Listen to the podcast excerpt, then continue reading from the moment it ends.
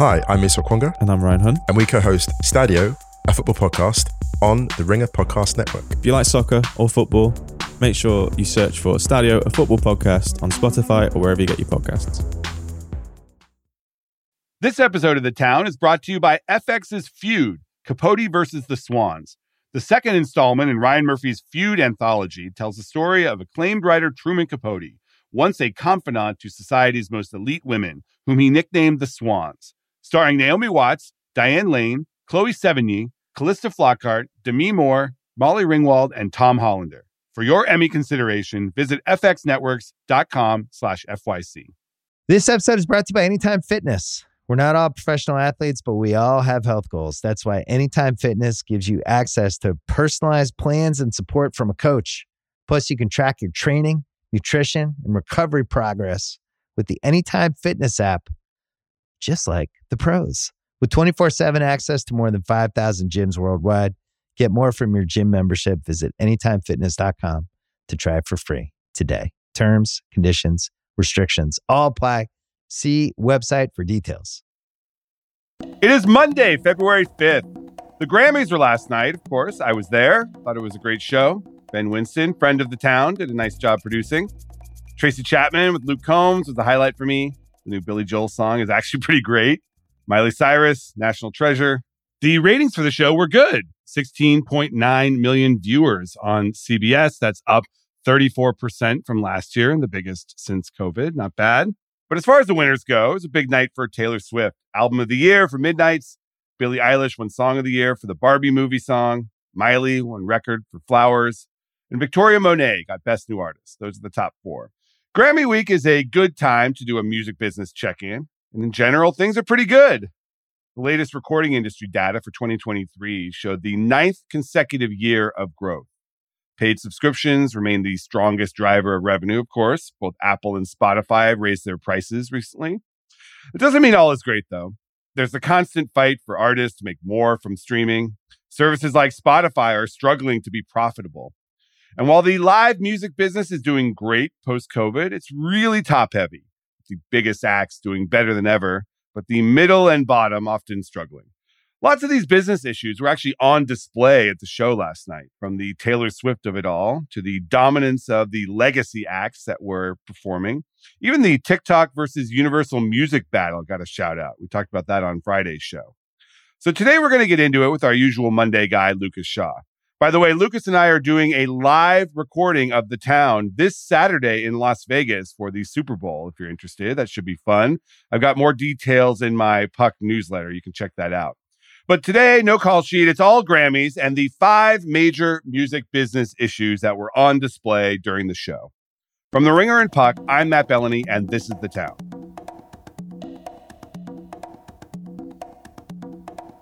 All right, we are here with Lucas Shaw from Bloomberg. You are back again. How was your Grammy weekend? It was admittedly a little bit of a downer for me. I've been having neck problems, so I had to bail on some of the events that I would normally go to. And I thought I'm old. but uh, that aside, I thought it was a really good show last night. Yeah, I met Billy Joel this weekend at an agency party. That was a thrill for me. He was lovely, and uh, I thought the show was pretty good. I, I liked it. The uh, catastrophic wind and rain before and after the show, not great, but uh, yeah, overall, I thought the, they did a nice job. Like all you want out of the Grammys are some memorable moments. That Tracy Chapman was amazing.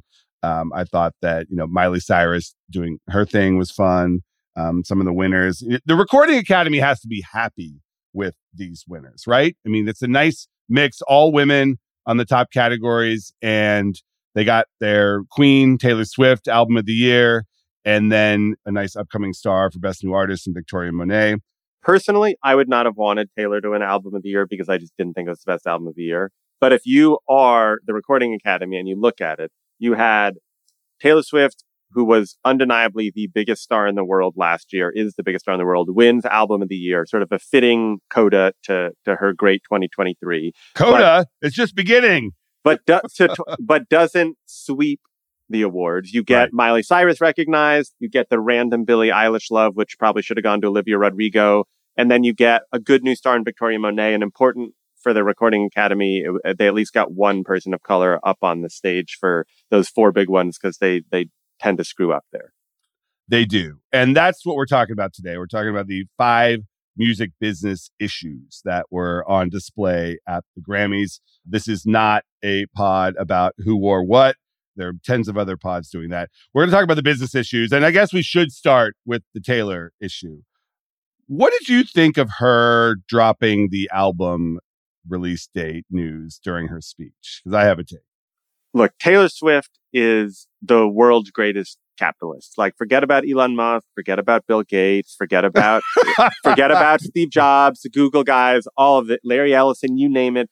She's amazing. And I look, I personally thought it wasn't the greatest move. Like, you've just won an award and you want to use that to promote yourself even more. I thought her speech for album of the year was like a total mess, but I really can't knock the hustle. You know, she's oh, just, oh, I can. If you I do, can, I, am sure you can, just if you do the math, she, if you count the re-recordings and new albums, this will be her eighth album in the last less than four years.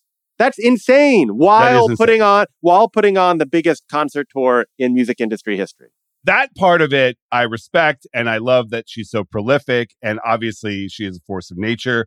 But you talk about her being a great capitalist. She has also always been a master manipulator and guider of her own image. And I think this was a rare misstep last night. I mean, she's getting dragged on social media for snubbing Celine Dion and, you know, taking the Grammy from her without hugging her or whatever. That that's just noise. But announcing the album during her speech, it just felt tacky. I mean, you could feel it in the room. Like nobody was really clapping except for the section of the Swifties that were going nuts. And they panned to the stars and nobody was really into it. It was sort of like, oh, okay. And it just felt like this is somebody who needs that stage for promotion the least of anyone in that room. She's the biggest music star on the planet right now. Like, give it a rest. Acknowledge the honor. Don't use it to pimp your next album, which could have been done after you get off stage with a social media post. Yeah. Or use it to spotlight some people who need the attention. I have two things on that. One is she is a master manipulator, but her whole like aw shucks thing, like the shock when she wins. I know. Is total horseshit. Come on, it's, it's you've, you you've just set a record for winning album of the year, the most time of any artist ever. You are surprised that you won? No, you're not. That worked in 2010 when she was the girl from Nashville. It doesn't work when you have a two billion dollar tour. I'd be curious how her fan because the social media noise is just that. Like she immediately pivots to like, well, I want to say that this Recording Academy recognition is really a reflection of the fans. Which on the one hand is not true because the Recording Academy is made up of industry professionals. But yeah, they wrote it for uh, Jon Batiste two years ago. That is very effective, sort of like catnip for that. Like her whole MO, everything she says is it's about the fans. It's about yeah. the fans. It's about the fans. And that's what the fans do want to hear. So I, it would be, it would be fun to have on like three Taylor Swift fans and see what their response is to how she uses that moment. I talked to someone who was backstage and the Taylor camp knew immediately it was a misstep. And they were scrambling backstage to get a photo of Taylor with Celine Dion, which they promptly put out. And that was damage control for the Celine moment. But I don't know if it was planned or whether she just did it on stage. It seemed like it was all planned the Celine moment because Taylor should have recognized Celine. Yes. And yeah. I mean, this is someone who, you know, has has been ailing in recent years, is an industry legend. You know, people are comparing her to what Adele did in 2017, where she sort of bowed before her and gave her a big hug. Traditionally, you know, the PR people will say when you go on stage, make sure you acknowledge the person who is giving you the right. award. Or what I mean, Miley Cyrus did with Mariah Carey. Yeah, I mean, that, that was, was a little, that was a bit much well, her speech made almost no sense, but she it was all about how great Mariah Carey is, which is endearing. And like Taylor typically knows better than to just grab the award and try to summon her pals to you know celebrate their big win. Bringing Lana Del Rey up there, really weird move. Like the well, person she's on just, the album. Yeah, but she also was competing for the award. yeah, I know. You can tell that Lana uh, Del Rey didn't really want to go up stage, but uh, but whatever. I just feel like this is a blip. I don't think this will be something that that trails her, but it's a little bit of a kind of like really like you're you know you're already everywhere, and you're gonna force feed us an, an album announcement during your speech. Like I think that she takes a little hit. She takes a withdrawal from the Taylor Bank. It's not a. It's not. She's not putting a deposit in. She's taking a withdrawal. So she goes from having 1.3 billion dollars to 1.1 billion dollars. I don't even know if it's financial. and obvi- and then obviously next weekend we're going to be talking about her all over again with the Super Bowl. So it'll probably pass. And you know what? She has four album of the year Grammys and nobody else does. So she's winning and nobody else is. All right, let's move on to the second big music business issue on display at the Grammys, the UMG TikTok war. We had a quote from Trevor Noah during the opening. He had a joke said, Shame on you, TikTok, for ripping off artists. That's Spotify's job. Decent joke. But uh, it did show that people were talking about this. You wrote about this in your newsletter. We did a pod about this on Friday. I'm curious what your thoughts are on UMG versus TikTok and who will ultimately blink first. I was most surprised not by the Trevor Noah comment, but did you see what Jack Antonoff said in the press room afterwards? No.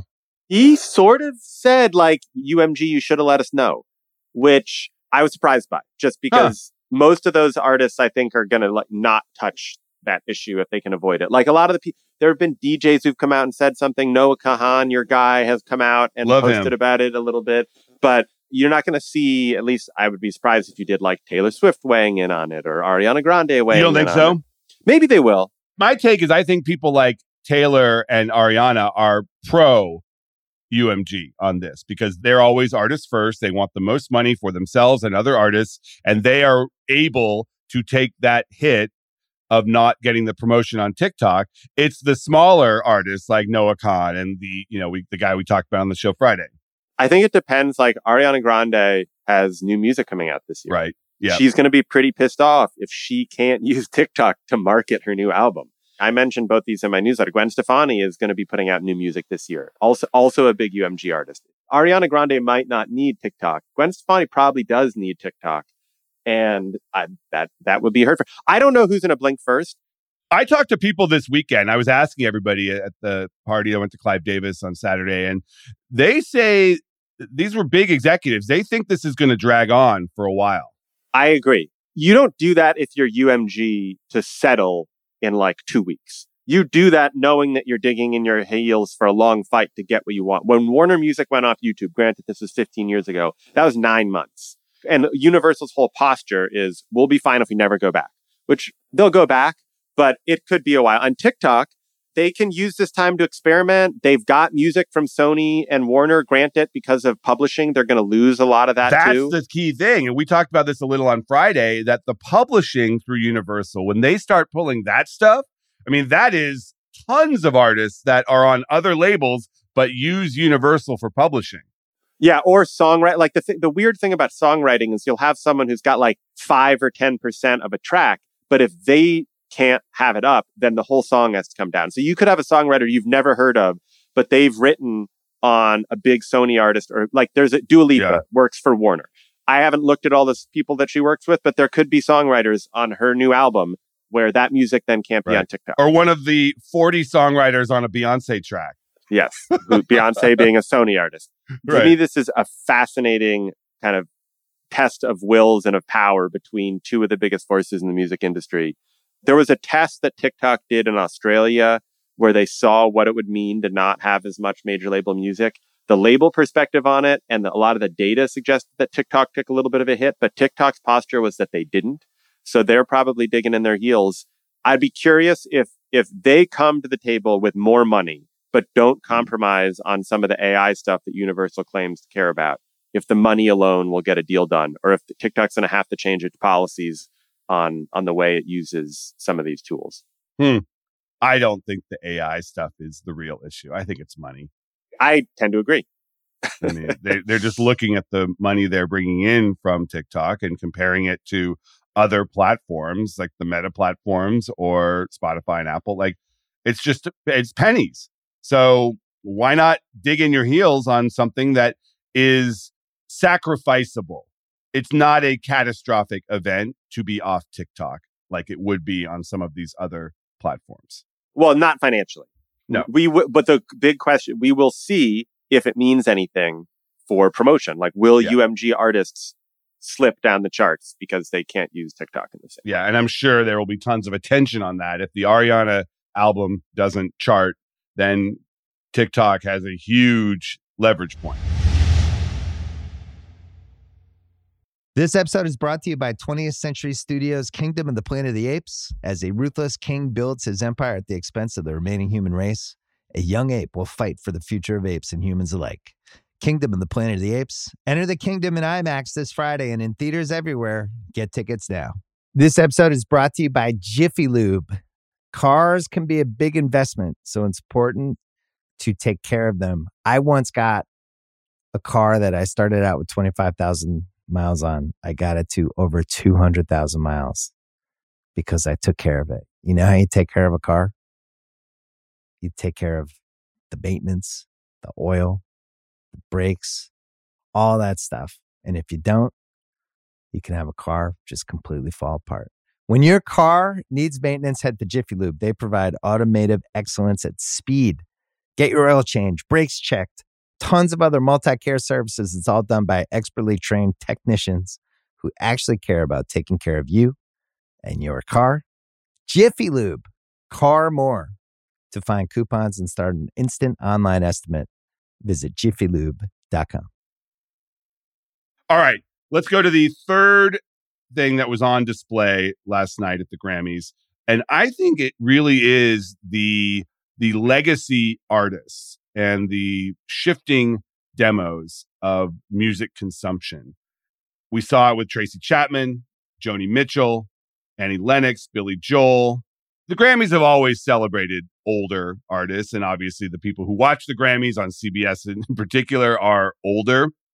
But it struck me performance after performance that these are often stars of the streaming services now because 70% or so of music consumption is now catalog legacy artists gives them a lot of power. I mean, Tracy Chapman shot to number one on iTunes after her performance. That's, the co- that's the imagine- cover, though. That's because Luke Combs, who's one of the rising I know, stars in the but country, but that cover's covered. been out for how long? And last night it was at number one. And the streaming numbers today on Tracy Chapman are probably going to be gigantic. Do you think that what we saw last night is indicative of the power shift in what kind of music is consumed and streaming? Because it used to be that young artists drove the music business. That yeah, the legacy catalog stuff was fine, but the young new talent was the was what was driving consumption on streaming. Now it seems like the power sh- has shifted to these legacy catalog artists. I guess I feel like you're conflating a couple things. You're right that the power has shifted or the revenue has shifted to the legacy artists. Legacy artists have always, or for the most part, have often toured better, which is where people make a lot of Oh of yeah, money. of course. But like friggin' producer Craig is listening to ABBA all day. Consumption has always favored catalog in older music. It's just that because of streaming, you now get paid for it instead of you buy a CD and you can't track it ever again. Right. And you, you're listening to your 30 year old album that you still have. Now you track it because you're still listening and you get the streams. the Grammys have always celebrated the old. I mean, I was having a conversation with with a friend over the weekend, and they were sort of lamenting that you know it used to be artists who were in like their 20s and 30s never thought they would win Grammys because you had to get to like your 40s in order to start winning these awards because they would give it to the Heritage Acts. That has totally changed as they yeah, the winners are now young and current. Like they've done a great job of that. the thing that was actually most surprising when you talk about who was performing is you didn't have a lot of brand new stars. You had legacy artists, which have always sort of been a part of the show. And then you have sort of like the beloved current big stars, your Billie Eilish's, your Dua Lipas, but you didn't have really a brand new artist. Like, did any of the best new artist nominees perform at the show? They did not. I don't think they did. I think that's, That's a because little they weird. don't, but they don't want to favor any one of them. I think like they don't want to put Ice Spice up there and then have you know the Noah Kahan camp be upset about that.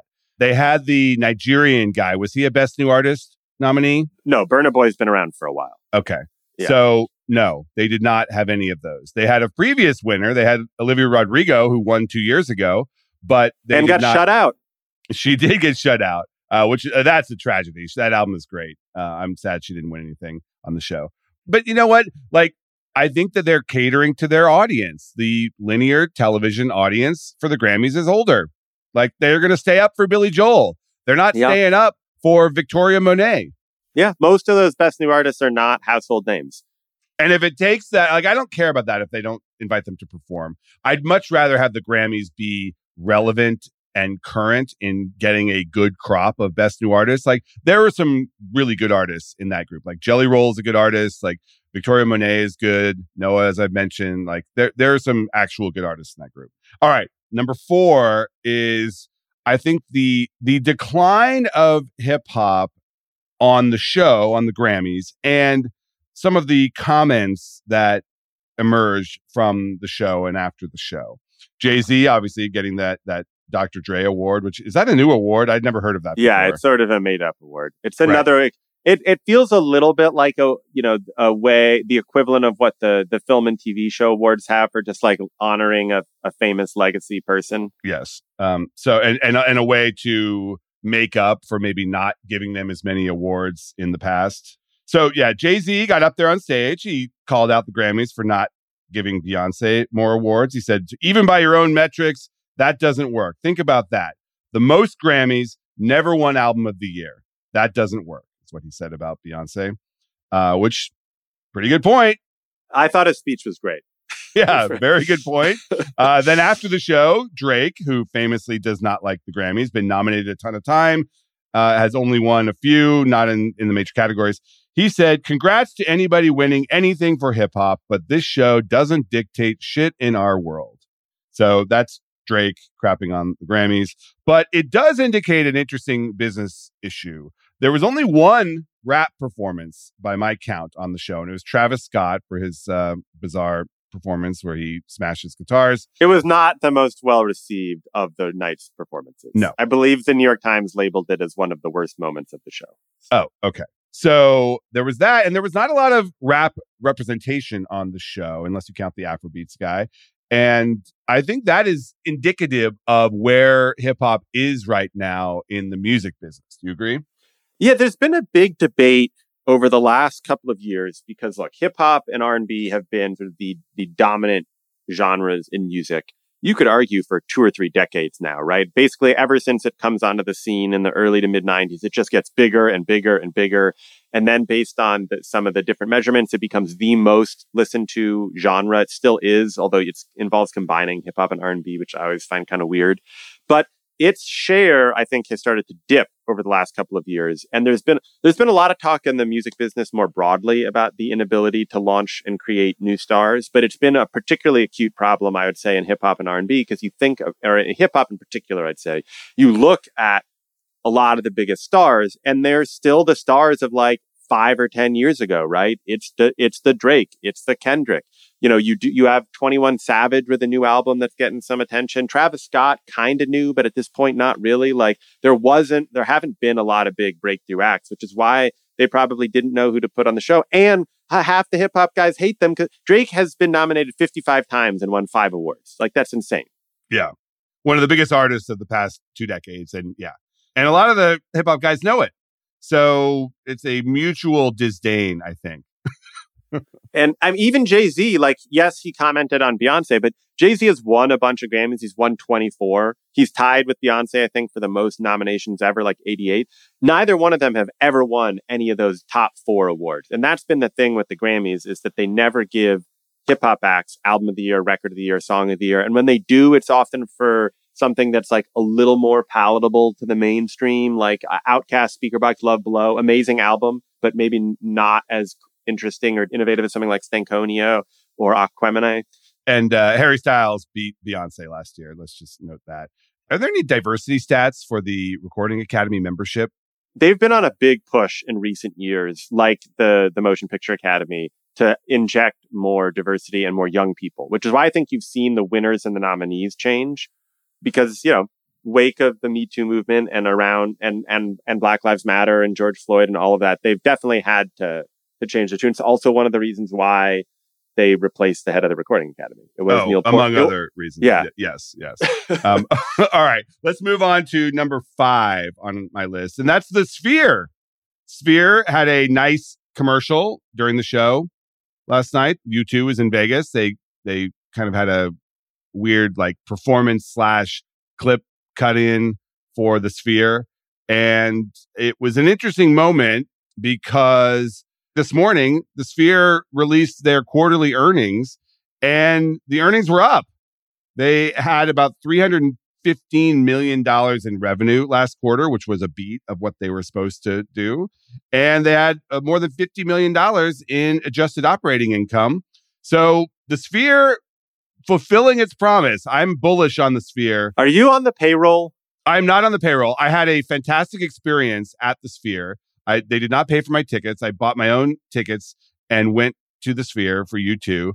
I, I'm a believer. I know that they are not making money overall because they had to charge for this London project that they had to abandon because nobody wants a giant glowing sphere in their neighborhood, which I don't blame them. But they are going to grow overseas. Dolan on the earnings call said that they are in talks with several locations for overseas spheres. If you're talking but, Vegas, you got to go to like Macau, Singapore. It's yeah. the perfect it's the perfect venue for somewhere in the Middle East like Abu Dhabi. Totally. You got to have a place that can fill 18,000 people. And is fine to your point with there being advertisements on the outside glowing all the time all the time. Yes, it is the definition of an eyesore, but in Vegas makes perfect sense. No, I think it was a nice moment for the Sphere on the show because it is the most interesting thing right now in the live entertainment world, whether this orb can be successful around the world. And the Dolans have invested so much money. It's funny. The Sphere as a company is like half of it is spheres and the other half is their like garbage RSN sports business that still throws off a lot of profits, but is obviously very challenged. Yeah, look, it made a lot of sense to have it as part of the show. It's been probably the the the the biggest new venue and the biggest new story in live music of the last year, other than the sort of Taylor Swift, Beyonce kind of crazy summer of of concerts. I didn't think the performance was all that inspired.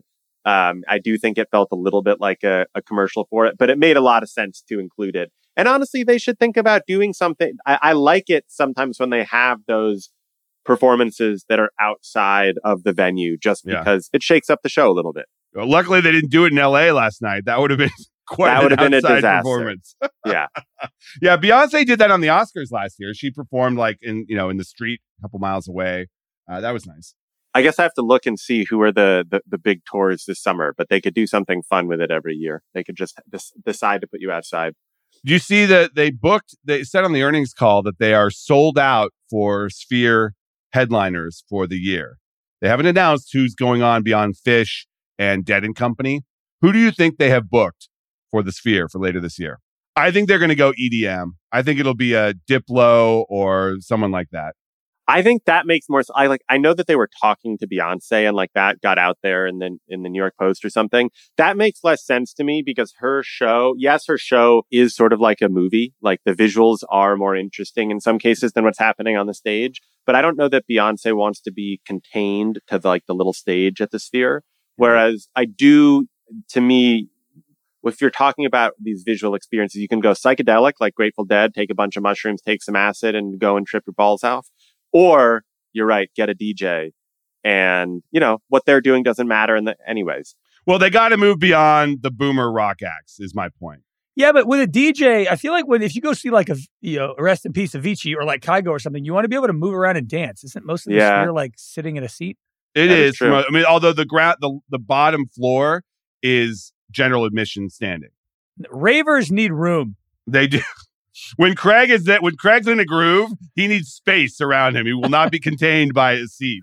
What if you did a more mellow dance act though, like one that was also a little psychedelic? You know who would actually be fun like who? that stage? No, this isn't electronic, but Tame Impala would be good in that venue. Yeah, that's a good one. But does Tame Impala have the fan base to justify you know, 20,000 seats at a residency like that? I think they could do a run like Phish where it's four nights. I don't know that they could do two months. Hmm. I mean, they, they've been a, they've been a headliner at major music festivals. They have a lot of fans. Yeah. It's really one guy, but I think they could pull it off for a short stint. But if they want someone who's going to anchor it like U2 for months, there's not that many acts that can do that. Yeah. 40 shows. That's a lot. I know. Coldplay, I think, makes a lot of sense there. Also, just a younger artist like a DJ, I just don't know if young people are going to pay for these tickets. The, the high prices. Yeah. I mean, have you looked at the Super Bowl weekend prices for U2? It is like 7,000 bucks to get in the door. I mean, Can I just say- unbelievable. I, I think I speak for everybody under, I don't know, 30, 35. We're, we're all done with U2. It's over. We need to end, we need to end this. Ten years ago, they forced that album onto our Apple. I know. Come on. Listen, And, and, it and was a since then, mistake. they've never gone away. They're the they're they're just like the Foo Fighters. We're done. oh, stop. That's blasphemy, man. We don't need another Foo Fighters performance on I'm SNL. just, I'm, I'm just glad the Foo Fighters aren't winning rock album at the Grammys every year anymore. It's Because they didn't put anything out. Trust me. They put something out, it's getting nominated and they'll probably win. All right. So, Lucas, overall, did the Grammys win this year? Yeah, they got the winners mostly right. They put on a good show. Even social media seemed to be behind them. Some folks thought it was a little boring. It was too three and a half hours is long. If they could Yeah. cut it down to three, that would be nice. I heard a little backlash from the industry this morning about Jerry Moss, who was the co-founder of A&M Records, and he died this year, did not get recognized at the show. Huge figure in the music business, and others, obviously like Jay-Z, Clarence Avant, got very specific shout outs. So I heard a little bit of, of scuttle about that. Um, the Taylor moment, I think, was universally kind of eye rolled within the industry. Like, really, you know, she needs to do this. But overall, I think the show was good. I think Ben Winston does a nice job with this. They should bring him back. All right, that's it. No call sheet today, as I mentioned. Craig's hot take on the Foo Fighters is way hot enough for a call sheet. I want to thank Lucas Shaw for coming on from Bloomberg. I want to thank producer Craig Horlbeck. I want to thank our editor, Jessie Lopez. I want to thank you. We will see you later this week. This episode is brought to you by State Farm. You might say all kinds of stuff when things go wrong, but these are the words you really need to remember. Like a good neighbor, State Farm is there. They've got options to fit your unique insurance needs, meaning you can talk to your agent to choose the coverage you need, have coverage options to protect the things you value most. File a claim right on the State Farm mobile app and even reach a real person when you need to talk to someone. Like a good neighbor, State Farm is there.